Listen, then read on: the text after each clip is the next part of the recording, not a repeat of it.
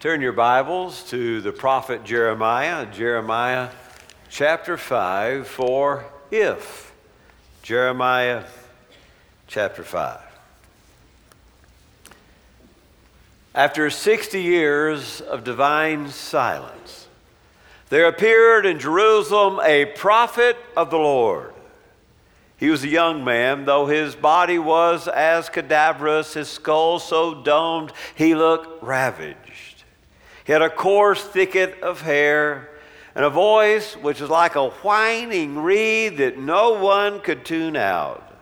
Suddenly, this man was standing at the potsherd gate, facing into Jerusalem, delivering the oracle of the Lord and a nasal wail.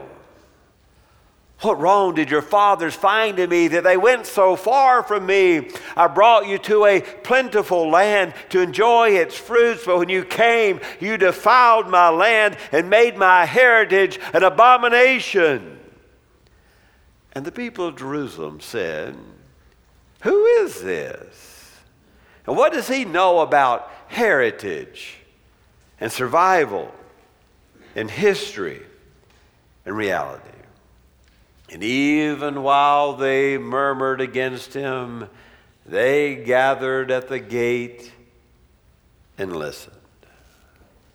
Jeremiah was called by God to be the voice of God, to speak the word of God to the inhabitants of Jerusalem, to blast the trumpet of God and declare that the enemy would prevail the enemy's military power would be the very judgment of God. The call of God comes to Jeremiah in 627 BC when he's just a youth, probably still in his teens. He tells the people what they do not want to hear. He declares to the leaders what they have tried to deny, and Jeremiah calls Jerusalem to a radical obedience to the commandments of Thus saith the Lord God Almighty. It really shouldn't have all that much power, should it? It's just a, a two letter word if, I, if. But once IF begins a sentence, it controls everything which follows. If its power is all out of proportion to its size. Sometimes we just ignore it. We are really, really good at the then part. We forget the if part, but we are all good at the then part. You, you remember your English 101, a conditional clause, if then, surely you remember something about that. If comes, the conditional clauses come quite early in Scripture, all the way back to Genesis, and then we read about it through the prophets, like today, and then the Psalter, and then the Gospels, and then the epistles. It's everywhere, seemingly in every page, every paragraph. God says a big if. Problem is, as Jeremiah reminds God's people, that even if they forget the word if, God does not forget it. If. God will do what God has promised if. If. Back in Genesis 4, the ifs go back that far. You remember the story of the two sons of Adam and Eve, Cain and Abel. Abel is a keeper of the flocks, and Cain is the gardener, and they both, both bring offerings to the Lord. And the smoke of Abel's sacrifice goes straight up as if Yahweh Himself is breathing, breathing it into His nostrils, and He is pleased with Abel's sacrifice. It pleases God. And then Cain the gardener lights his, and the smoke stays way low down on the ground. And well, I imagine that he, Cain, coughs and chokes. It's clear God has not breathed in his offering, God has rejected his offering. And well, the Lord asked him, What is wrong with you, Cain? And we know what's wrong. He's jealous that God has accepted Abel's sacrifice, but God has not accepted his sacrifice, his sibling rivalry. And then there in Genesis 4, verse 7, God says to Cain, If you do well, if, if you do the right things, if you do well, will not your countenance be lifted? But if you do not do well, sin is crouching, and we know murder is crouching. Sin's waiting on you, Cain. If, if you don't do well, if you don't do well, sin will overcome you, and you will murder your brother. God warned him. God loved him enough, even though there is some reason that he rejected Cain's sacrifice. God wanted him to do well. And so God said, Things will get better, Cain, if, if you do well. If. Then it's Moses. Not only is it Genesis, it's Exodus. We could, we could spend a long time with the ifs of the Bible. We, we read right past them, but they're there. Every page, every paragraph, it's in Exodus. Exodus 19.5. Therefore, if he says to ancient Israelites, if, if, if you obey my voice and keep my covenant, then you shall be my treasure possession out of all the peoples. If, it's a big if, it's a conditional sentence. If you obey me, if you keep the covenant, then you're my people. If you obey my voice, if you keep the commands, then you are my special people. It's amazingly how selectively we can read the Old text, how we read the New Testament. We read the then.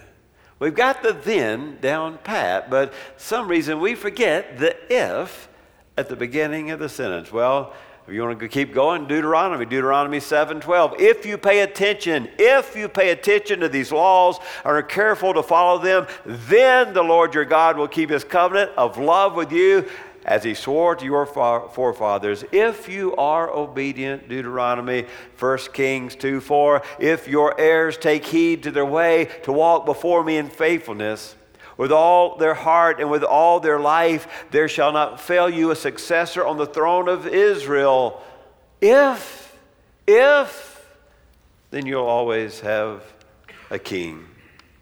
Or he says to Solomon in 1 Kings 9, and as for you, if you, Solomon, if you walk before me as your David, David your father walked with integrity of heart and uprightness, doing according to all that I've commanded you, then I will establish your throne forever. There shall not cease to be a successor on the throne of Israel. 1 Kings 9, 6, and 7. If you turn aside from following me, you or your children, or do not keep my commandments and my statutes that I have set before you, that I will cut off Israel from the land I have given them. If, or you know this one well, don't you? 2 Chronicles 7, 14. If my people, who are called by my name will humble themselves and pray and seek my face and turn from their wicked ways, then will I hear from heaven. And I will forgive their sin and heal their land. If my people, if they confess, if they humble themselves, they're sorry for their sins. We miss the if we miss the emphasis on being obedient to God's commands. The fabric of our faith must be woven together not only with God's grace, of course, that's there, but with the resulting obedience that we, that we respond to His grace with obedience. He commands, and, and we do. We don't really want it that way. We want God's promises unconditionally. We want to read scripture from Genesis to Revelation as if there is no if, and yet I find the if in every page and every paragraph. If we're obedient to God, then. Look in Jeremiah chapter 5, our if then passage today. Jerusalem is all abuzz with the news of God's unconditional promises, and Jeremiah, just a teenager, springs upon the inhabitants of Jerusalem and brings them a new reference point, the reference point of Moses. It's hard, it's demanding, but it's the truth. If, the if is uttered by God, a God who refuses to be tamed by the inhabitants of Jerusalem, a God who refuses to be controlled by his people. It's an if that reflects God's freedom and God's power and God's sovereignty. God's absolute demand for obedience. God will not be mocked. He will not give in to an easy faith. He says if. It's the Mosaic if. It's the if of Jeremiah. It's the if of God. Now, Jerusalem is afraid of Babylon, a foreign enemy. They're scared of invading kings and invading kingdoms. But that's not the real problem. They need not be afraid of other kings or other kingdoms. They need to be afraid of their own God, the God of if. If they do what he asks, there'll be no invading army. Do you understand this morning the power of if? I can't offer a vote this morning and we can just vote the if out. It's not a popular opinion sort of thing. It's, it's God's opinion, and it's the only opinion that matters. It can't be outflanked, the if, by policy. Nothing can change this if. It's God's if. It's in God's word. If we do what we're supposed to do. There is a fundamental misorientation in the life of Jerusalem at this point. And the prophet wants you to see, to know that pardon and forgiveness and grace, but it's not cheap. Forgiveness still requires our coming, coming to terms with God, and the people of God cannot see themselves as autonomous apart from God. They must heed the call of God. Jeremiah 5 1. Roam to and fro through the streets of Jerusalem and look and take note and seek in her open squares if you can find a man, if there's one who does justice, who seeks truth, then I will pardon her. God says to Jeremiah, I'm looking around all over. You go the town square, you look high, you look low. If you can find one Israelite who's repented, if you find one Israelite who does the right thing, who seeks truth, then I will pardon my people. There is no trace of obedience anywhere in this city of God. God says, Go find one. If you can find one. Pardon seems impossible and forgiveness seems so far away. The people, verse 3, refuse to take the correction of God. They harden their faces like rocks, verse 3. Look at the end of verse 3. They refuse to repent. God says, verse 4, I'm going to look for somebody. First, he says, I'm going to look among the poor people. Sure, there's someone who's poor, who's repentant. Nope, none of the poor. Then he says, verse 4, I'm going to look among the great. See if there's anyone. Verse 5, the great. Well, they know the way of God. Surely some of the rich folk are, are seeking truth and justice, but he looks around and says, No, they've broken the yoke and burst the bonds. And then verse 6, he says, Look, a wild jungle a lion is in the forest of Jerusalem. A wolf is in the desert. A leopard is watching their cities.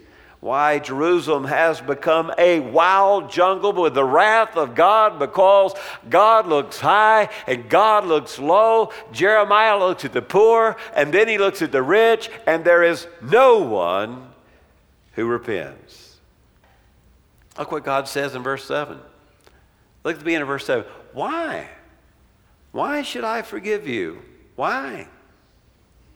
Look at verse 12. They have lied about the Lord and said, Not he, misfortune will not come upon us. We will not see the sword of famine.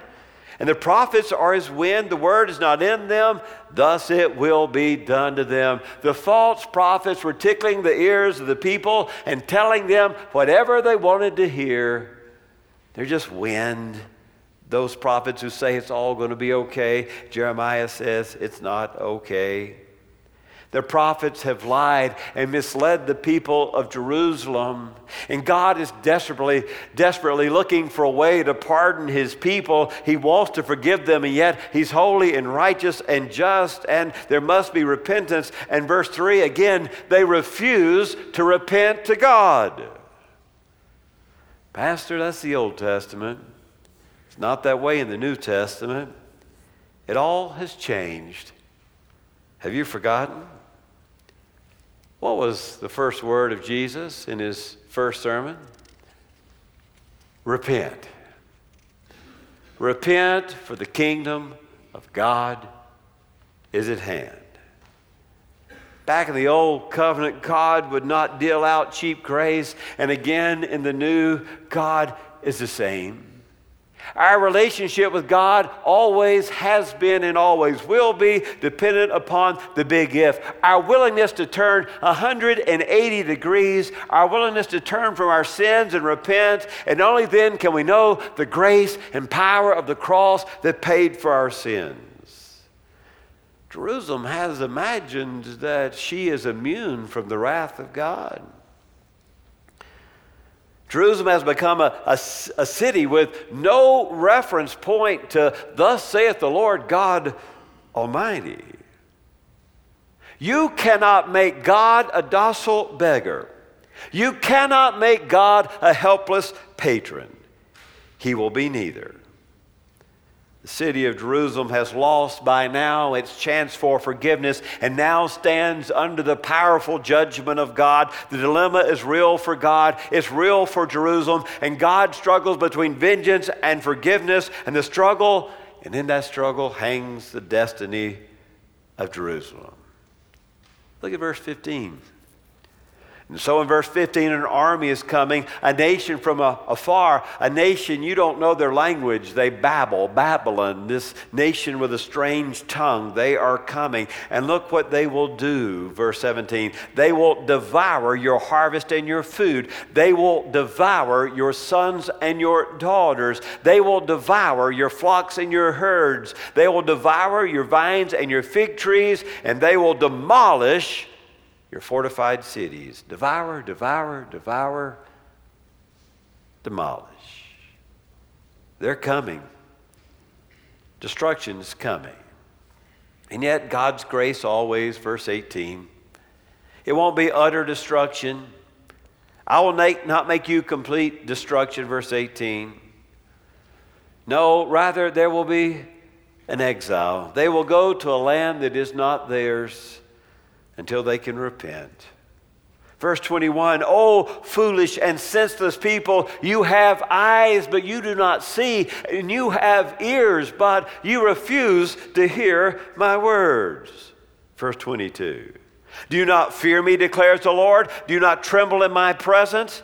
For I have placed in the sand a boundary for the sea, an eternal decree, so it cannot cross over. Though the waves toss, they cannot prevail, and though they roar, they cannot cross over it. God says, Aren't you afraid of me? I'm the guy who took my hand and said to the ocean, You will stop right here. And they beat and they beat, but they cannot go over my hand. I have drawn the boundary in the sand, and yet you do not fear me, the God who says to the ocean and the waves, you can pound all you want to, but I made you, and you will stop right here. You see, the crowd in Jerusalem was self convinced, self absorbed, and self sufficient.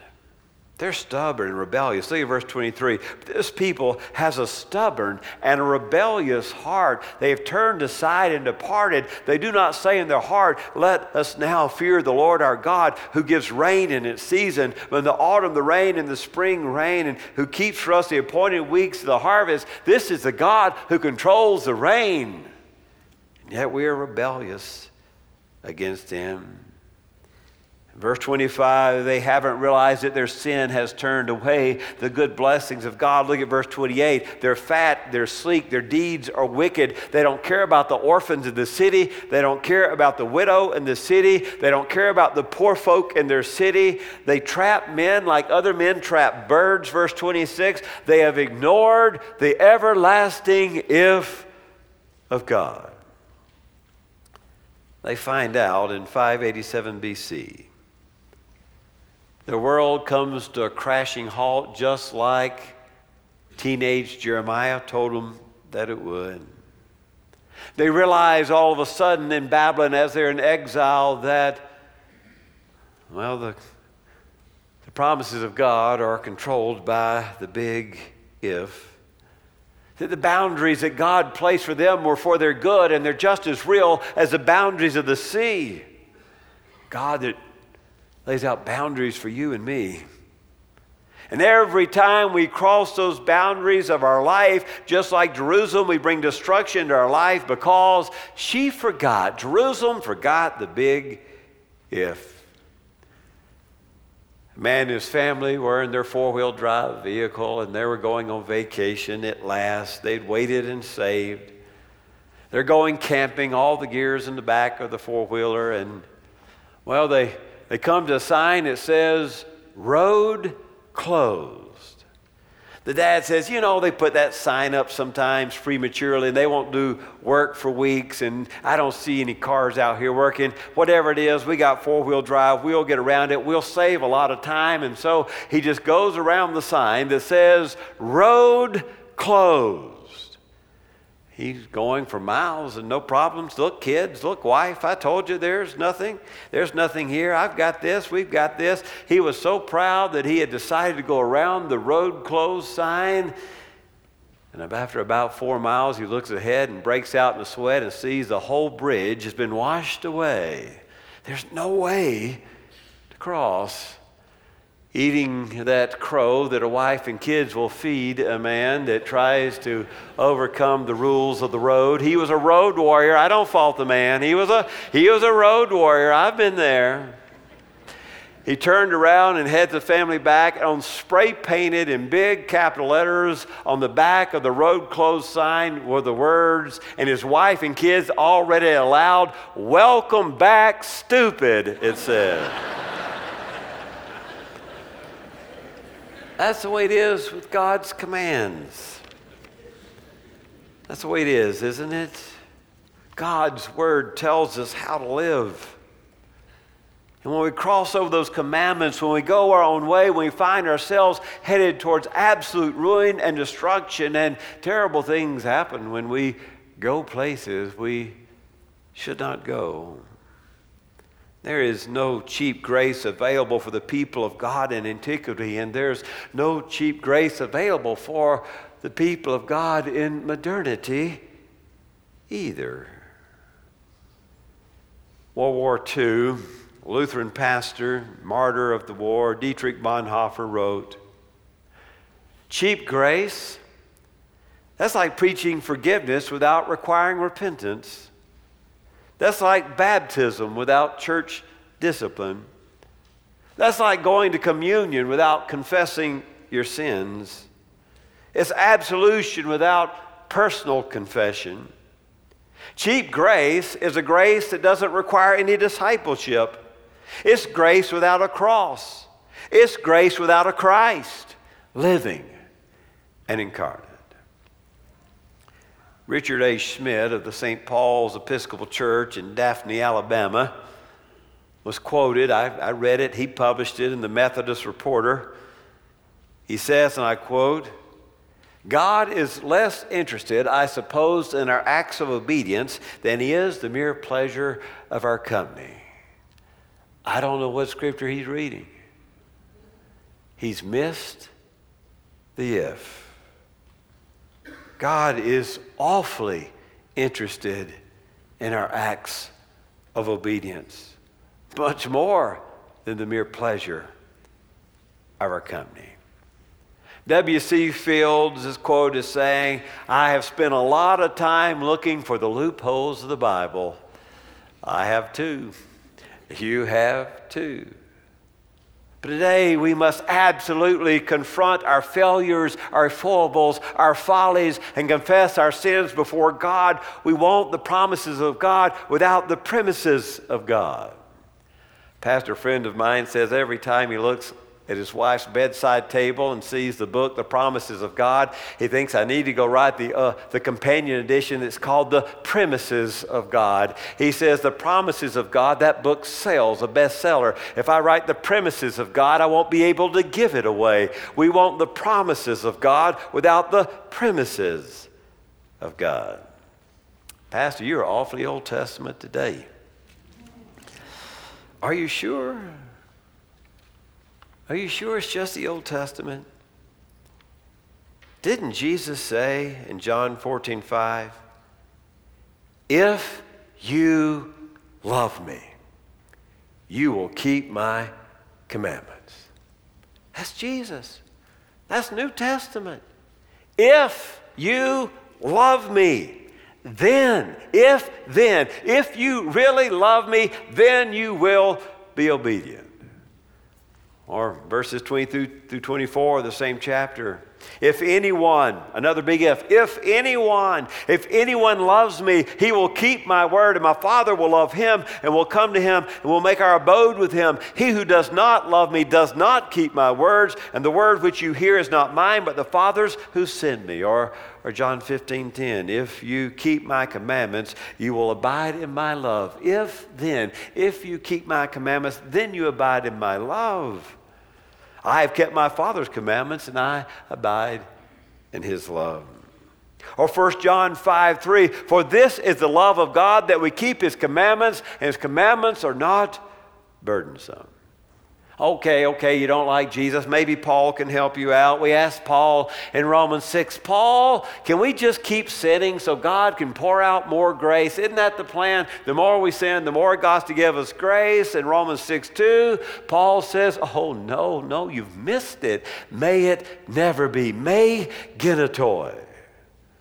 A nice translation is, Heck no, you don't keep sinning for grace to abound. In an article entitled God Light, James R. Edwards traces how the more we obey God, the more real God becomes to us, and the greater our love for God grows. And the more we love God, the more we become like God. And obedience is not a, a penalty levied on faith, but rather is the strength of our faith. Faith and obedience go together, they're twins. The Bible absolutely will not separate faith from obedience as though obedience is some tax levied upon our faith. No, it's not a tax on our salvation. God cannot separate them and still offer salvation. There is nothing about love that is no longer love apart from obedience. Only those who obey can believe, and only those who believe can obey. A parishioner complained about the pastor's constant calling of the congregation to draw closer to God, and she's honest. She says, I don't really want to be all that close to God, Pastor, if you don't know the truth. She says, I just want to sneak in the back door of heaven, you know, the side door. I don't want to come in the front door, just come in the back, you know, sit in the back. He said, Are you serious? You don't want to be close to God? Oh, no, no. I'd like to make a C in heaven. Just like I said, In ninth grade, I decided I want to make all C. She said, I did. Every time, every grade, I made a C. She says, You know, if you fail, you have to repeat the grade. And I didn't want to repeat the grade, so I didn't want to do that. But she said, If you start making A's and people have expectations of you, and there's all these expectations, and well, it's like that with God. If you're too bad, then He sends you to hell. But if you're really, really good, if you make an A, then He'll send you to India or something something like that. And, and I, I don't want that to happen either. And so I, I don't really, want, I just the back door will do for me. Just don't make a big deal about it. Well, quite obviously, apart from misunderstanding that her salvation is based on her good deeds, it never is. It's based on the grace of God. Her description of C class Christianity unfortunately depicts where many of us live. We want the promises, but not the premises. We want salvation, but no expectation of a relationship. The problem, of course, with that form of Christianity is it is foreign to Jesus, foreign to the Apostle Peter, and the letters of Paul. The message is this if you repent, if, if you repent, it's not automatic. The kingdom of God is at hand for you. And then in gratitude, obey his commands. Let us pray. Oh God, we hear the big if today. May we be reminded your grace cost you the, the life of your son, and, and we are to respond in repentance and obedience, and only respond that way. In the name of Jesus, we pray. Amen.